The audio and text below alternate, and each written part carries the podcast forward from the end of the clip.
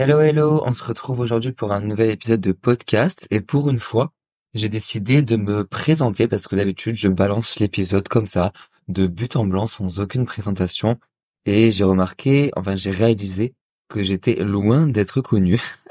Donc moi c'est Julien, euh, j'ai créé Yotera pour tout simplement donner une base de données pour les kinésithérapeutes.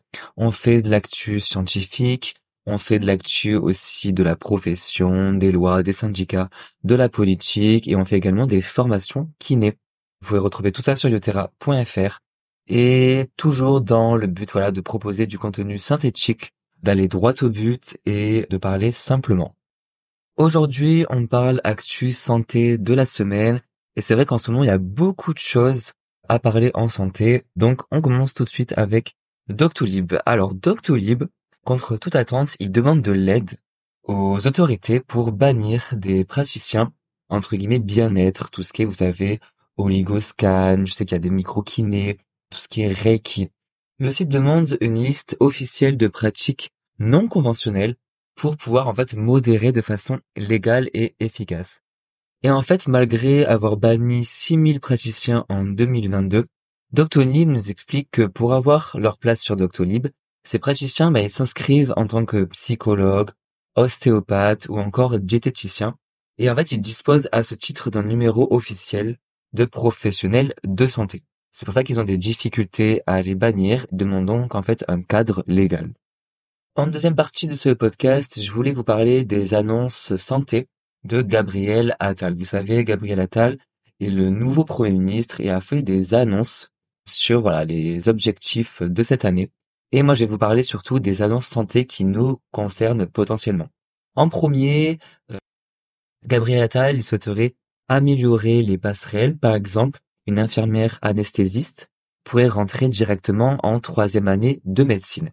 Bon, même si je trouve que ça reste une bonne idée, je trouve que ça renvoie un peu toujours à l'idée que être médecin, c'est le saint graal, c'est ce que, à quoi tout le monde aspire, et ça fait toujours passer les paramédicaux pour des sous-métiers.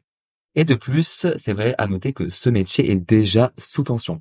En fait, bien sûr, l'idée de ces passerelles, c'est parce qu'on est vraiment en galère de médecins et tout est fait pour que voilà, il y ait plus en plus de médecins pour rattraper un petit peu ce, ce gros retard, cette grosse pénurie de médecins. Toujours dans la même veine, Gabriel Attal souhaiterait une régulation en fait des médecins étrangers, c'est-à-dire les médecins diplômés hors Union européenne.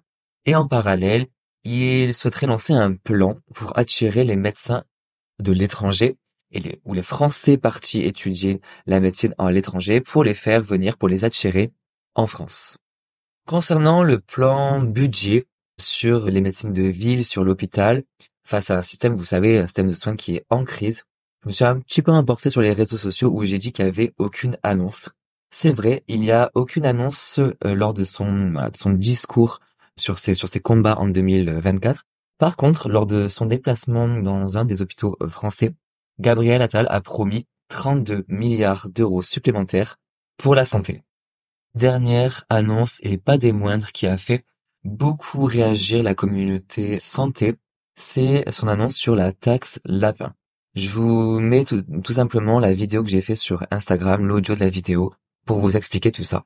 La taxe lapin lancée par Gabriel Attal censée responsabiliser les patients qui n'honorent pas leur rendez-vous, c'est une annonce qui tourne, qui tourne, qui tourne et qui ne voit jamais le jour. Alors du coup, je me demande, mais qui pose un lapin dans cette histoire? Macron avait déjà commencé à en parler en avril 2023, puis Gabriel Attal, alors ministre des Comptes publics, développait lui aussi cette idée. Mais en juin 2023, lors des discussions sur la loi RIST, cet amendement, bah, il a été supprimé par le gouvernement lui-même. Je suis contre cette taxe lapin parce que tout simplement, on ne connaît pas ces modalités. Surtout avec quelle logistique? Expliquez-moi comment on va traquer les patients qui ne respectent pas leur rendez-vous. Et cette mesure, elle suppose en fait que tout le monde prend ses rendez-vous sur le Doctolib, ce qui n'est pas du tout le cas. Est-ce qu'on va vraiment dénoncer nos patients à la Sécu? Selon Doctolib, les rendez-vous non honorés et non prévenus représentent 2,6% des rendez-vous. Évidemment, je suis pour le concept de responsabiliser nos patients et ça pourrait bien sûr marcher puisque dans d'autres pays c'est le cas comme en Allemagne où lorsqu'on prend rendez-vous, chez le médecin, on paye 5 euros et si on ne vient pas, ben, les 5 euros vont dans la poche du médecin. Ce qui me fait dire que cette annonce, ces pansements, c'est de la politique, c'est que ça a jamais été une des revendications des médecins. Eux, tout ce qu'ils veulent, c'est une revalorisation du tarif de leur consultation. Et ça, le Premier ministre, il n'en a pas du tout parlé. Voilà, j'espère que cet épisode vous a plu. N'hésitez pas à vous abonner, à laisser une petite note ou un petit commentaire. Ça m'aide à voilà propulser un petit peu ce podcast. En tout cas, je prends beaucoup de plaisir à faire ça. Dites-moi des retours si vous avez envie que je parle d'autres choses euh, sur la santé, sur la kiné, etc., etc. Et je vous souhaite de passer une très bonne semaine.